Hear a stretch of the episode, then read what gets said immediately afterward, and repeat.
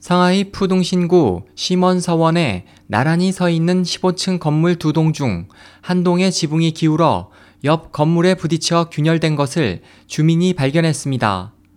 이번 사고로 중국 부실공사에 다시 초점이 맞춰지고 있습니다. 중국 신민망의 24일 보도에 따르면 2012년에 준공된 심원서원의 고층 빌딩 17동과 18동 사이에 11cm의 균열이 발생해 17동의 건물이 비스듬히 기울어 18동에 기대어 있습니다. 그로 인해 건물이 접촉된 부분에 파손과 균열이 발생했습니다.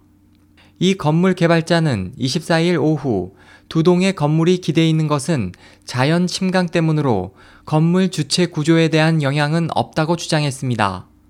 그러나 많은 주민들은 입주한 지 불과 2년 만에 기울어버린 것은 명백한 부실공사라며 붕괴 위험을 우려하고 있습니다.